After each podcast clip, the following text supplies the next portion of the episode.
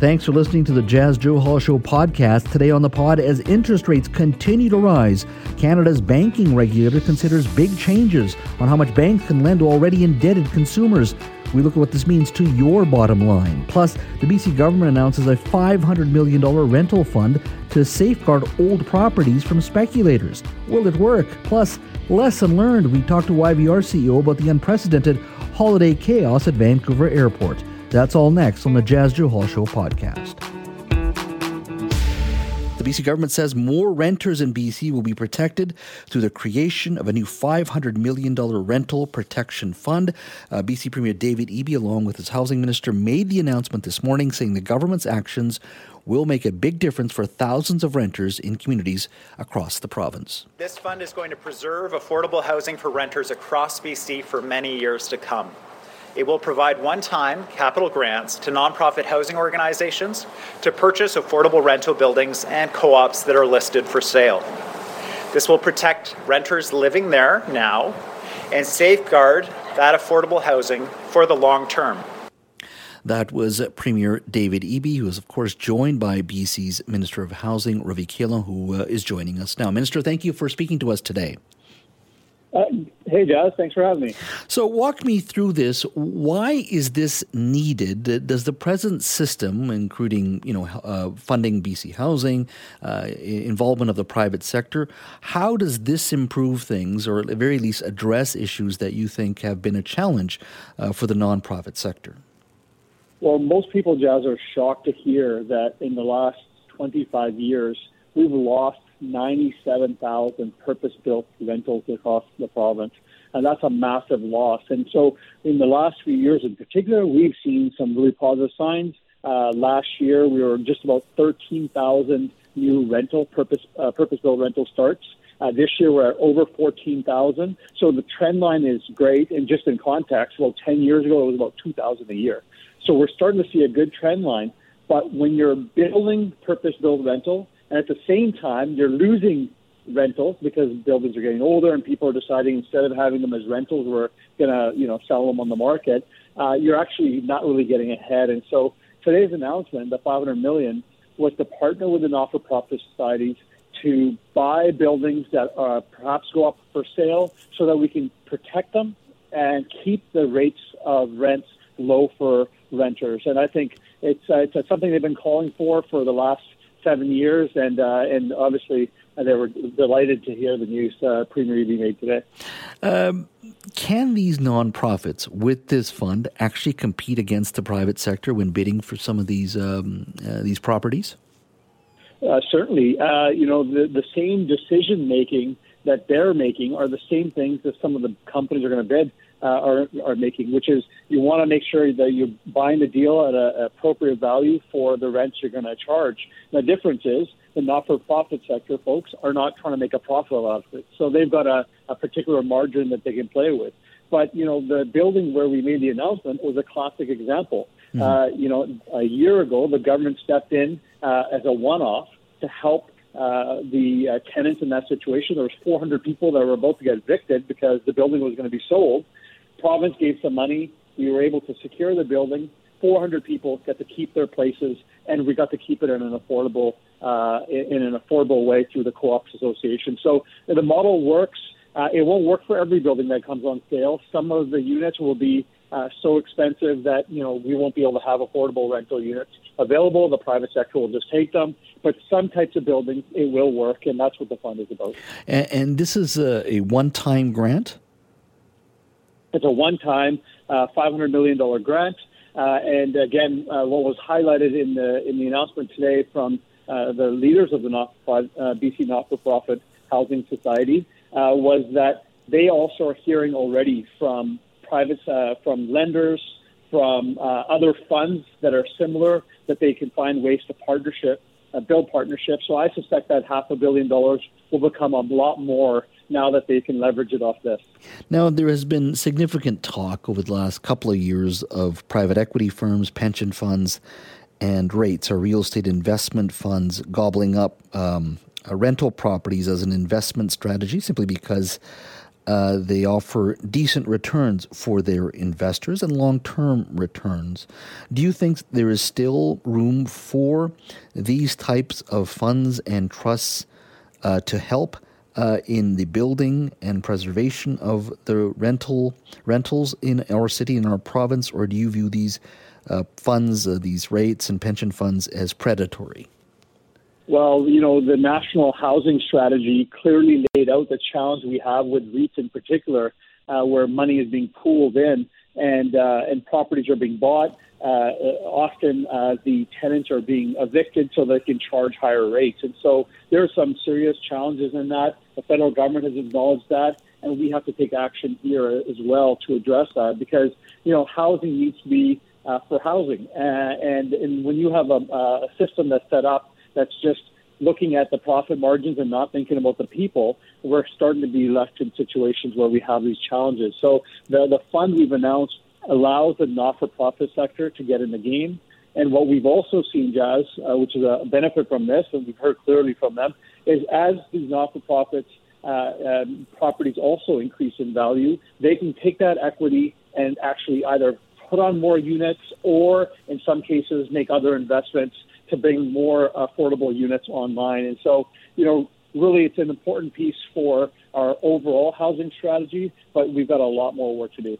Uh, is there any consideration uh, by your government of a potential law that would ensure first right of refusal to give nonprofits first dibs on, on purchases? Would you be would the NDP be considering that?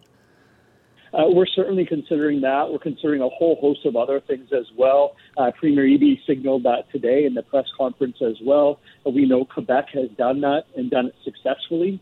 Uh, and so, yes, we are considering that, uh, but we're going to be launching a refresh housing strategy in the coming months. And in that, you'll see a whole host of initiatives.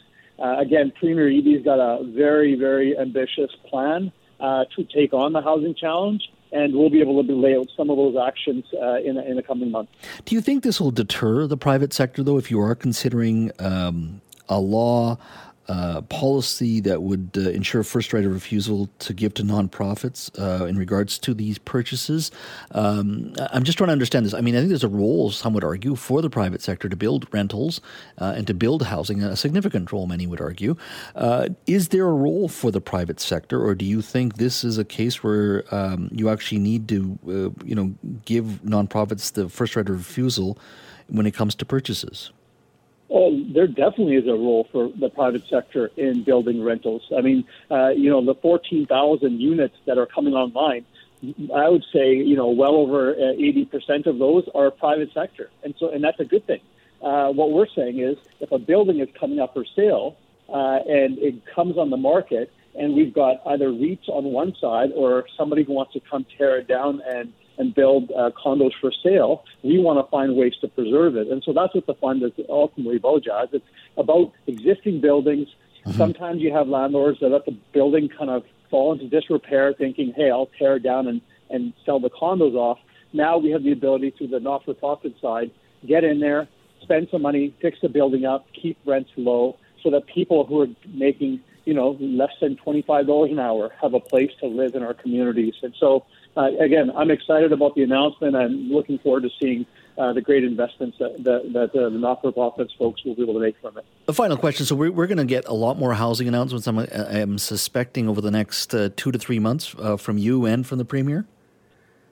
Uh, you know, again, the Premier has made it clear housing is one of his top priorities, and I'm actually really grateful for it. Uh, of course, I've got the uh, the responsibility to try to keep up with his pace, uh, but I'm, I'm up to it. And so you'll be hearing a lot more things on housing in not only the coming weeks, months, uh, months ahead, because it's going to require a lot of work. You know, as you know, Jas, very well, the housing situation, it's not uh, one thing will fix it all. It's going to require a whole host of things happening at the same time.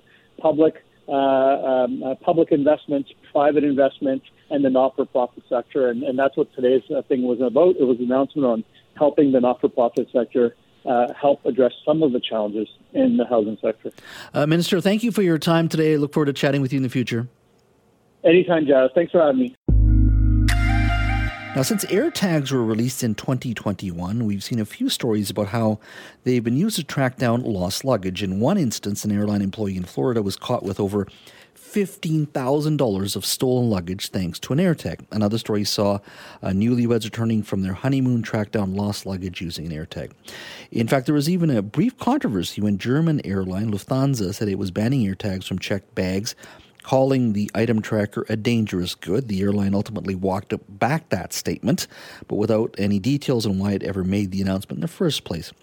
Then there is the story of the Cliffords from Victoria who returned home from Mexico without their luggage. Global's Andrew picks up the story. Paul Clifford and his wife Helen have spent close to seven weeks trying to retrieve their lost luggage.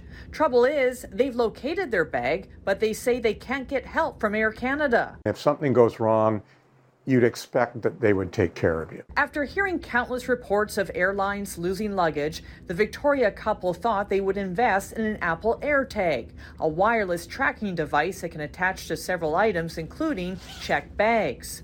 The technology was put to the test this past November when the couple was returning home from Mexico City. When they landed in Vancouver before departing to Victoria, Paul's wife checked their AirTag on their phone. And it said our bag was 4,000 kilometers away, which didn't sound good. It wasn't. The bag was still sitting at Mexico City International Airport. Paul said he contacted Air Canada and opened a claim right away. He says he was told he would have his bag in a short period of time. Well, my bag never arrived. Again, reiterated that there was nothing they could do except send a, a note to Mexico City. Two weeks went by, and Paul and his wife were in for a shock. When the couple checked the location of their AirTag, it indicated the bag was now at the international airport in Madrid, Spain. How can this happen? Paul says he continued to call Air Canada with no results. They would escalate the file up to a more important stage, and I would be contacted in 48 hours. That never happened. Consumer Matters reached out to Air Canada on Paul's behalf. Air Canada expressing its regret, stating in part, Given the time that has now passed without success recovering the baggage, we have advised the customer we are moving to compensation. The claim is currently being processed, and we will be following up directly with the customer. After that response, we sent Air Canada a recent screenshot of Paul's luggage sitting in Madrid and asked if Air Canada was still planning on retrieving the bag, but we did not get a response. In Paul Clifford's case, with Air Canada stating it's moving to compensation, he says he's now left feeling frustrated and, like his bag, abandoned. That was uh, Global BC's and Drew reporting on the uh, Cliffords from Victoria. Joining me now is Andy Baryer. He's a tech and digital lifestyle expert at handyandymedia.com. Hello, Andy. Hi, Jas. Uh, you know, I, I feel sorry uh, for this couple in Victoria, the, the Cliffords there. But, you know, there's something about uh, the story when I was listening to it. I just love the fact that airlines are now being held accountable to a new level when it comes to lost luggage. Well, I- am confused here with that story, Jas, because like that AirTag's got about a year of battery life. So, are they ever going to get it back, or for the next year, are they going to just be watching this luggage as it travels the world but never gets to their de- final destination? What do you? How how does it work? I mean, so you're saying it's got a year's a year's power that it can keep sending information back? Yeah. So what it's using, it's using those little watch batteries actually, and so it's not rechargeable. You use this little watch battery, mm-hmm. and it's using a low Bluetooth energy. So it's this it's this type type of Bluetooth that really doesn't take much energy. And the way it works is it taps into Apple's Find My network. So if this luggage, if somebody walks by, they have to be within 33 feet of that luggage, and they have an iPhone, they have an Apple Watch, they have a MacBook, they have an iPad any kind of Apple device that's part of that Find My network, it will ping to that piece of luggage, and then it triangulates based upon different i devices to know where it's located. And so that's how the whole thing works, but it does it anonymously. So the, the devices don't really know who is like what device is which. It just knows that it's nearby. And that's how the user is able to, to get updates on the location of that luggage using the Apple AirTag and so that that uh, AirTag sends information back up to a year. Well, as long as that battery life is still pinging, and so if they just bought it, I think they should probably get about a year's life uh, of battery. But I guess it depends how many times it keeps pinging to other devices. Um, but yeah, they can probably for the next couple of months they're going to be looking at that luggage. So I'm I'm very curious. Even though they get compensation, will they ever get that luggage back? Because they're going to be able to see it for about a year now. That's actually a story in with a bag in, in Spain. I mean, I find it fascinating that. Uh, uh, there was that one incident, as I was saying, uh, with an airline employee who had over fifteen thousand dollars of stolen luggage, and uh, they've uh, they were able to locate locate it thanks to an AirTag. I think it was actually in December, where I think it was a United passenger who said, "Hey, to the employee who, who stole my luggage, I see that you live in X, Y, and Z area. Perhaps you could return my luggage." I mean, there is a it, it, it, there is a sense of accountability which I just love and the fact that they they're calling out people are calling out every day consumers are calling out the bs of the airline industry uh, i think is fabulous well, think about it. Before this technology came about, you just had to trust the airline that your luggage was going there. And I know everybody out there listening, every time you check your luggage, you're just crossing your fingers that it's going to make it to that destination with you. But with this, it gives you that peace of mind. Now, you can go to Best Buy right now and buy Apple AirTag for $40. That is the best peace of mind uh, investment that you're going to make for luggage. In fact, I think all luggage in the future should just come with it embedded. Um, it'd be great if Apple and Android got together and they tap both of their networks because that because there's about 1.8 billion Apple devices globally. Mm-hmm. But if they could tap into the Android network as well, that's just going to put so much power to the consumers. And then all these airlines, you know, even the FAA in the US has already deemed it to be safe. So it's going to put these airlines accountable to to their customers.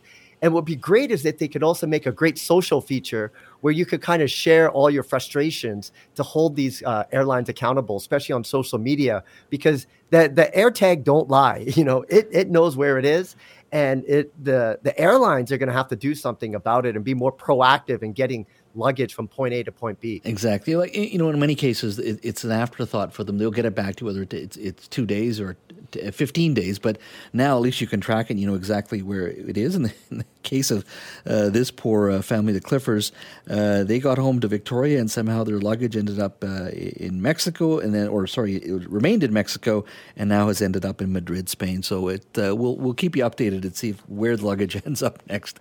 Andy, thank you so much for your time. Thanks, Jeff. Well, today the most boring of headlines came out of Ottawa. It goes like this The Office of the Superintendent of Financial Institutions, or the OSFI, launched a public consultation of Guideline B20 on residential mortgage underwriting.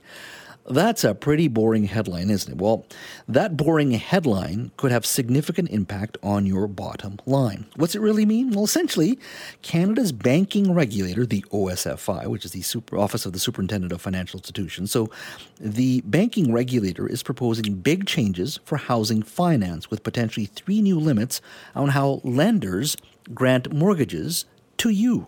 They include new restrictions on mortgage size and debt loads, a new debt service coverage restriction, which essentially means this would further limit a borrower's mortgage payment uh, or other obligations to a percentage of income, and three, new interest rate affordability stress tests. We already have stress tests. This would be another stress test on top of that stress test. Now, the proposals come as the Bank of Canada has ramped up interest rates by four percentage points since 2021. The average Canadian home price has plunged 22% in the past nine months alone, and the threat of recession still looms. Joining me now to discuss the proposals announced uh, by the bank regulator is Ron Butler. He's the president of, of, Butler Mortgage. Ron, thanks for speaking to us today. Always a pleasure. Thank you. Uh, talk to me a little bit about uh, this report today from the Office of the Superintendent of Financial Institutions. Um, uh, you know, big headlines about potentially uh, changes to how much banks could lend to consumers. How do you read this? Well, a version of this is going to go through, and a version of this is necessary. The crazy part is, it was more necessary two and a half years ago. Uh, the reality of this thing is that the barn door was left open for two and a half years as uh, mortgage, mortgages went through the roof in terms of volume, in terms of house prices, absolutely crazy in the two big markets in Canada. And it's as if you left the barn door open and the horse had wandered away to a whole different postal code before you ever stopped and thought maybe we should take take a look at this.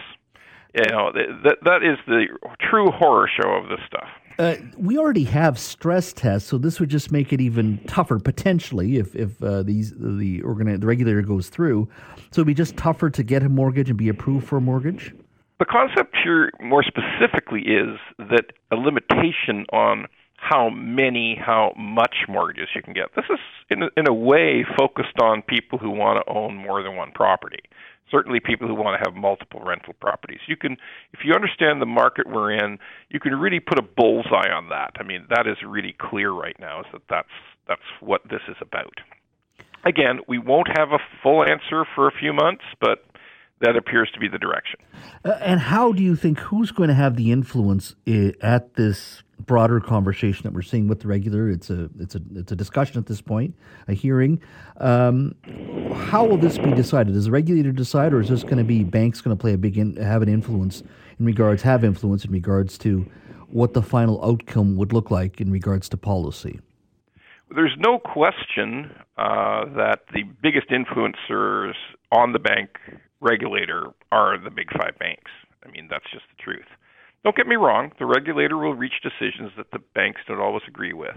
But in terms of who does the regulator listen to, those big five banks are the biggest players at the table. There's no question. Mm-hmm.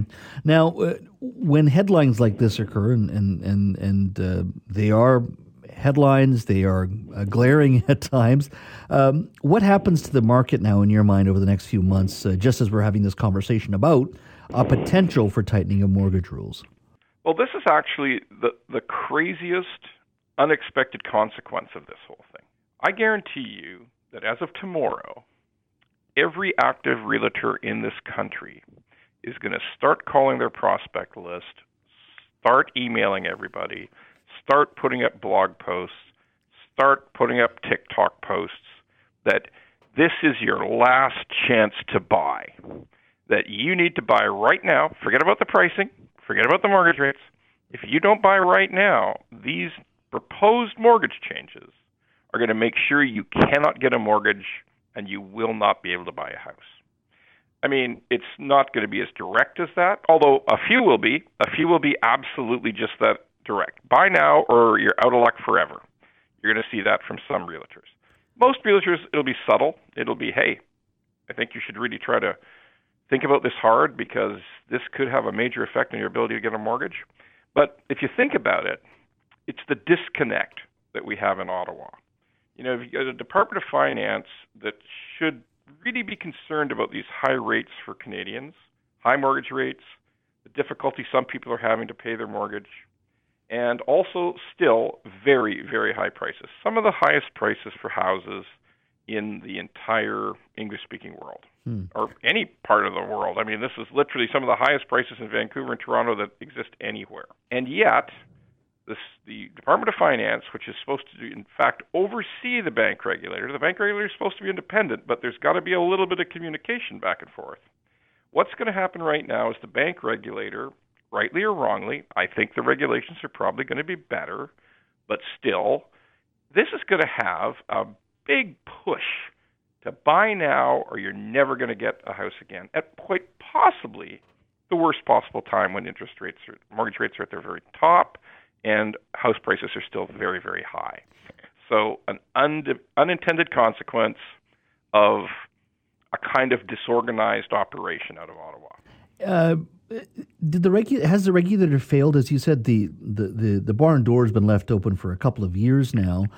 Uh, this is a, a regulator, one would argue, is playing catch up now. But in your mind, does that mean our regulator has failed at its core to protect the integrity of the banking system when house prices uh, significantly increase? And more importantly, that people were borrowing uh, in significant manners. Now they're feeling the pinch. Well, it's very hard to say that we have a bad banking regulator in Canada where we have extremely strong banks. It's hard to say the regulator hasn't done its job. The difficulty that I have is that uh, some simple, simple changes uh, a couple of years ago, two and a half years ago, which they were actually actively considering in 2019, the decisions to say, look, you can't borrow money on your existing house to make the down payment on your rental property. You shouldn't be doing that because effectively that becomes 100% financing of a rental property. And that creates a world in which people who want to become first time home buyers are competing with people who have better resources because they can just pull money out of a house that's already gone way up in value and buy that house as a rental property. So that was something they actually talked about in 2019 and it just disappeared. Mm-hmm. And now something different's come back. But it is a good example of how that would have helped the banking system. There would have been less investors in real estate today. There would have been less people with leverage because they took out a HELOC or a home equity line of credit on their existing house to create that down payment to buy the rental property. And leverage in a market like this is always stress on lending. That's just one follows the other. So you could say, yes, they have decided to take action at a time when they should have taken action three years ago. Ron, thank you so much for your time. I really appreciate it. My pleasure. Always great talking. Let's talk about a common complaint heard from uh, municipal um, officials over the past couple of decades, actually, probably three decades. It's one certainly I heard uh, when I was a reporter since the uh, 90s. And I think maybe that's where the trend uh, originally started. Essentially, city councilors say the provincial and the federal government have downloaded and offloaded provincially mandated and federally mandated services to local government without sufficiently, if at all, matching the services with funding. Now, that can include road maintenance and replacement, homelessness, wildlife, policing, uh, mental health, and transit. Those are some of the services they feel that have been downloaded to the municipal governments. Over the years, the cost cutting has resulted in communities being pressured to address these service gaps um, to the extent that limited local government funds are being used to fund provincially, even federally mandated services, negatively impacting, of course, your local city hall's ability to adequately address core uh, local government services. Now, city halls across BC are deep in the middle of budgeting and looking at what type of property tax increases they will be announcing. Well, our next guest is asking New Westminster Council uh, to tally and quantify what downloading is actually costing local taxpayers. It's something the City of Vancouver has also done. Joining me now is Daniel Fontaine, a City Councillor in New Westminster. Daniel, thank you for joining us today. Thanks for having me on, Jess. So, what prompted this? Was there a particular event or a service that you're sort of looking at that said, you know what, we've got to we've got to quantify this? What what prompted this? Well, there were two things that prompted it. Uh, firstly, uh, the uh, 2023 budget uh, process is well underway now. So, as a new city councillor, I'm getting briefed on all the various uh, budget items that are being uh, prepared and needless to say, uh, you know, one of my concerns or questions is how much of what's being presented to me is actually uh, responsibility of senior orders of government that are being funded by um, local ratepayers. So that was one thing that triggered it, and also uh, perhaps a, a, more high-profile expenditure that kind of triggered some of that discussion as well, and that related to um, a $650,000 toilet, um, public toilet, which is being installed in Hyack Square, and and we know that that public toilet is being put in there to address many of the social issues that uh, you know the, the, the unhoused and the homeless are facing in downtown New Westminster because many of them don't have housing, they don't have uh, access to social housing, etc. And so the city of New Westminster ratepayers are now going to be funding a $650,000 toilet plus, I believe, a, a couple of full-time uh, jobs to staff the toilet. And it, obviously, that got me thinking. It's it's much bigger than that one particular piece of infrastructure, and we can't quantify it. Unlike the city of Vancouver, the city of New West has not quantified and actually put on paper how much we are spending as local ratepayers for programs that really should be picked up. The tab should be picked up by uh, senior orders of government. So, hang on, walk me through the, this this toilet you're speaking of. So, this is is this a new expenditure then? Absolutely, a new expenditure. Um, it's uh, there is a temporary one that's been put up um, right now uh, down on Front Street, but this is a new expenditure. We were just briefed on in council about it a few weeks ago, and it'll be a I believe it's about six hundred and fifty thousand dollars. I think is what is being estimated. Um, it is a it'll be a public toilet right in Hyack Square, right next to the War Memorial, and it's being put there because there is such a need downtown uh, for uh, access to to public toilets because we're getting complaints from a lot of our local uh, businesses down there, and we also know that many of the social service agencies are indicating that a lot of the homeless and those who are unhoused simply do not have any place to go to the washroom. So, and, and you have two full time employees who are watching the, this toilet, uh, part of the cleaning, whatever it may be. I don't know, but you have two full time staff responsible for the, for the care and upkeep of, of that toilet. That's what I'm advised. So we will have to hire those people because the toilet obviously hasn't been installed yet. It'll be installed, I believe, later this year, perhaps into the springtime. And then there will be staff there on site 24 7 to monitor, uh, to clean, and to make sure that the toilet is well maintained, all of which uh, will be costed out and the, the costs will be passed on to local ratepayers to pick up. And I can assure you, Jas, we're going to have a very tough budget decision this spring because we're looking at, uh, you know, our, our police budget alone, they, they've requested, I think, 12% increase in the police budget. And that's just one department. We haven't even started on the other departments yet. So, so suffice to say, I'm very interested in seeing uh, which of these expenditures the province and the federal government should be picking up, and I think that is one of them. So, I mean, housing and, homelessness has always been a challenge. In this case, because of the house, we've been out of the housing business. We being the federal government, the provincial government have been out of the, uh, out of the business. They've downloaded. I, I would agree with you on that. Uh, but that challenge is always um, going to be there. What do you say to the argument? That part of the problem is also local councils. I'm not saying New Westminster specifically, but local councils have also have gotten away from their core business. And what I mean by that is garbage pickup, uh, potholes, and community centers. That's what you should be focusing on. And I'm not complaining about uh, a U.S. council here, but local councils have also now think they're in the climate change business. They've also gotten, and maybe this is more Vancouver, but parking taxes and and, and empty cup fees. Mm-hmm. Um, you know, uh, it could be Stanley Park, whatever it may be. The city councils have also um, cause some of this problem because they should stick to the core basics. And some would argue the last um, municipal election, certainly here in Vancouver, was citizens saying, get back to basics. I don't need to worry. I, I, care about climate change, but charging me a parking tax or an empty cup fee isn't the issue. Don't you think some of this also is about city councils and city halls getting back to basics as well, rather than just blaming uh, senior levels of government? Oh, I will absolutely agree with you. Vehemently agree. I think many city councils have taken on roles of things that simply are not uh, within their uh, jurisdiction and for which they do not have uh, the adequate funding to pay for it. For example, you mentioned climate change.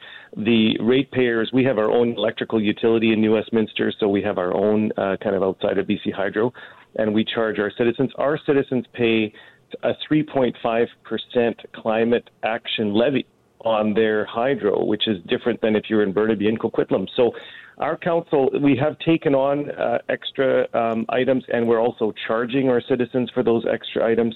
And all I'm saying, and I'm glad council passed the motion this week. I was very pleased to see that, and I thank my colleagues for supporting the motion. We will be able to quantify all the things you talked about, uh, Jas, in terms of like the city of Vancouver did. And the figure was staggering in the city of Vancouver. How if much? you look back to that report, it was 230 million dollars of expenditures that they could quantify in one year in 2021.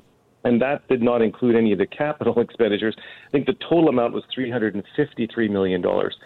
So I would dare say that if we run through a similar exercise in the city of New Westminster, um, local ratepayers will have, probably have their jaws drop when they see what expenditures we are picking up in terms of stuff that should be done by senior orders of government. Hmm.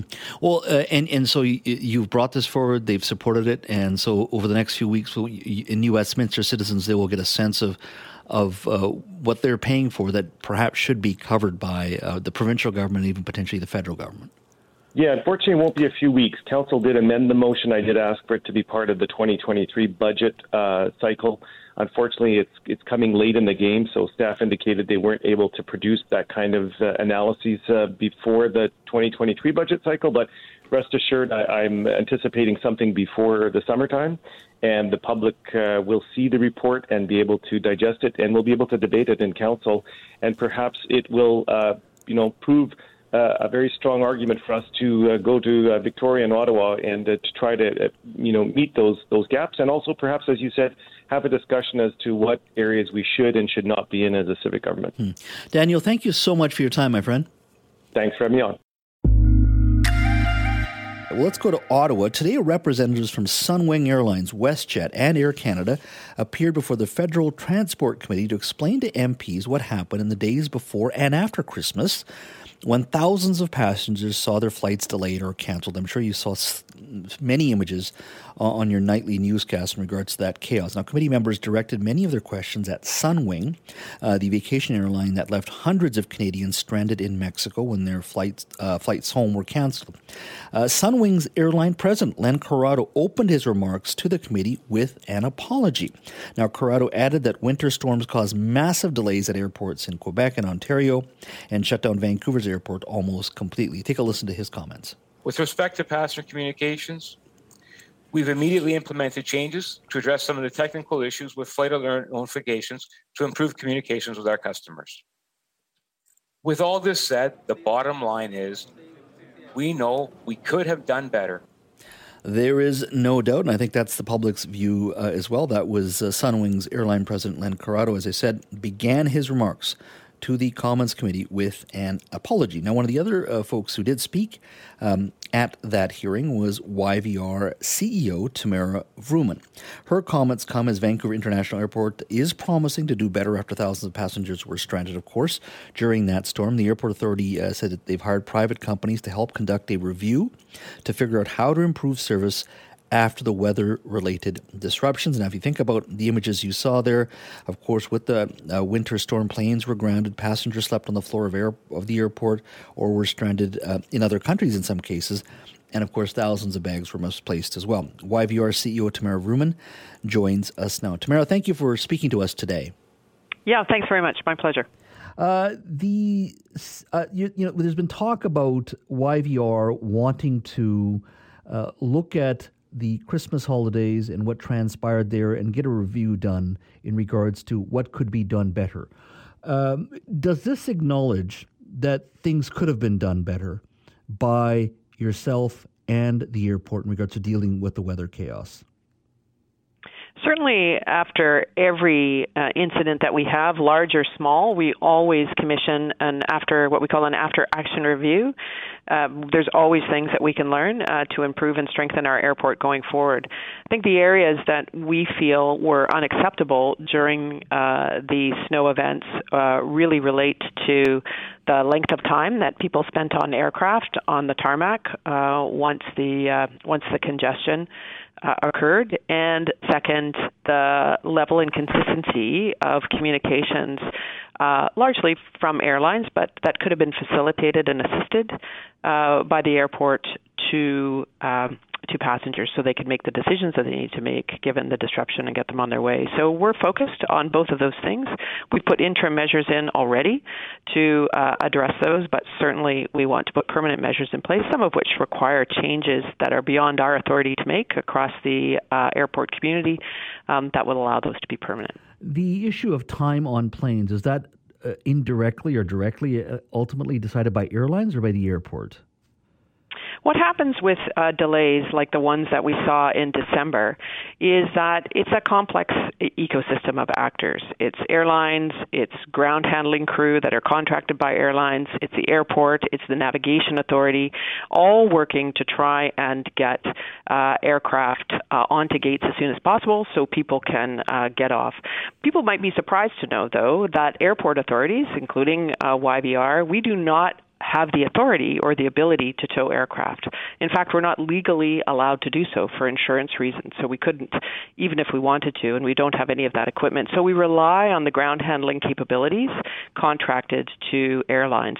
Those were highly stressed during the uh, winter event that we saw here, and so their availability in a timely way clearly was inadequate. So there's changes that we'd like to see to make the uh, gating processes clear in advance and have a clear authority to adhere to those so we don't get the uh, issues around towing that we had. Whether it's the airport, the airlines, uh, Nav Canada, whatever it may be, uh, is it fair to say we did fail collectively? The, the, the, the entities fail collectively when, when you have people at times out on the uh, on the tarmac for nine, ten hours. It, it is it's a fair comment, is it not, to say we did fail in regards to our response to that snowstorm? Certainly, the uh, the number one priority for all of those uh, entities that you mentioned, including the airport, is safety, and so safety can never be compromised.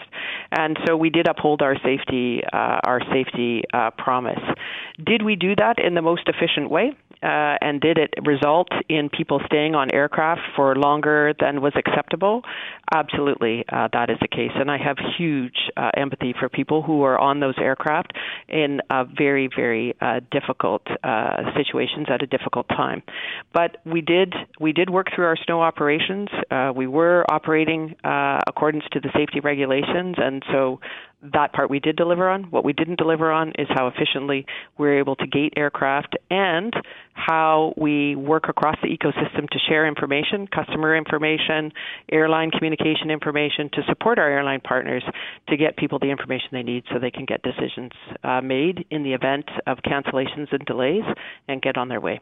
Uh, is it why does it take so long, or why does it take an event like this to convince um, institutions to change. And I don't necessarily am blaming the airport. There are other actors, as you say, airlines. Uh, there's uh, air traffic controllers, and and above all of that is Ottawa. And you were speaking to a transportation committee uh, today, uh, based in Ottawa as well.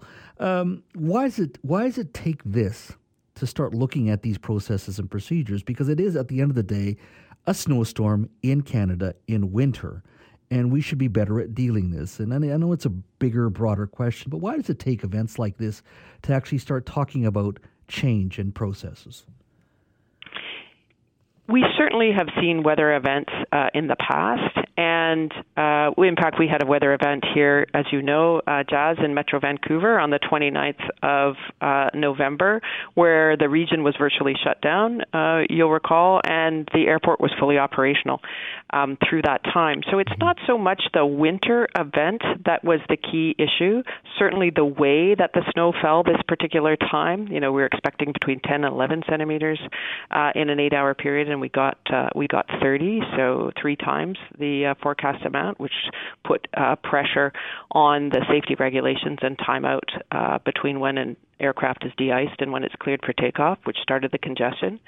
But it's the fact that the uh, aviation industry and travel industry was particularly hard hit by the pandemic, and so the the twin risks of uh, increased frequency and uniqueness of weather events, whether it's uh, heat dome or uh, atmospheric river or successive snow events across uh, the country in a row.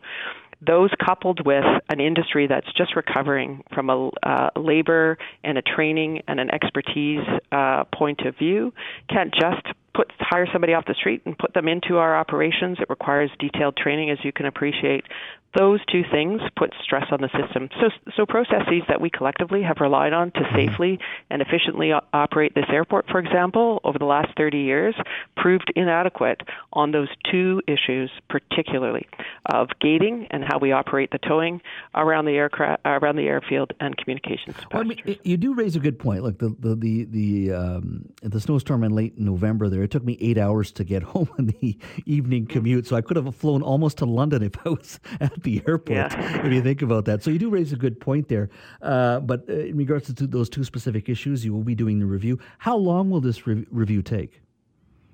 We've already done a preliminary review, as I said, because of course certainly winter's not over, and uh, we may uh, see uh, other uh, snow events uh, in the in the coming uh, weeks and days, although none are currently forecast. so we want to make sure that we're ready for those, and we take the immediate learnings and implement them, which we've done in partnership with the airlines, the ground handlers, and Navigation Canada. But we also need to make these changes permanent, and some of those changes with respect to the responsibility for towing and gating, the responsibility for clear sharing of uh, communication and data, mm-hmm. the ability to digitize and improve the way that we share information, for example, about the location uh, of a piece of luggage, um, which is always the legal uh, uh responsibility of the airlines, but we have an opportunity, I think, because it transits through our export our airport, to be able to participate in getting information to passengers. All of those things should be permanent improvements going forward. So we want to take the time to document see what we can learn from best practices internationally, hear directly for the first time in one of these kind of reviews from travelers who traveled around what worked okay for them and what was absolutely unacceptable and needs to fix, and get their information about what priorities, particularly around information sharing, would work.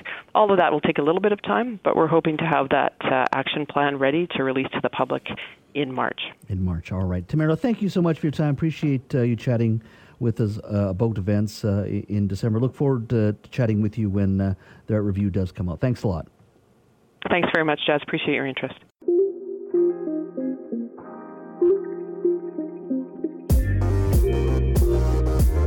Thanks for listening to the Jas Johal Show podcast. Don't forget to subscribe to the show on Apple or Google Podcasts, Spotify, or wherever you get your podcasts. You can always listen to the Jas Johal Show live Monday to Friday from 3 to 6 p.m. on 980 CKNW and connect with me on Twitter at Jas Johal BC. Talk to you next time.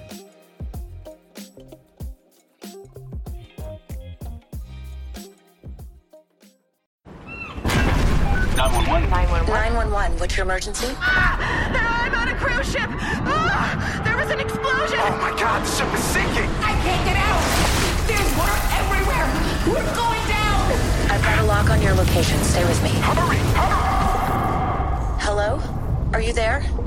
Help is on the way. Angela Bassett and Peter Krause return in an all-new season of 911 on a new night. Thursday, March 14th on Global. Stream on Stack TV.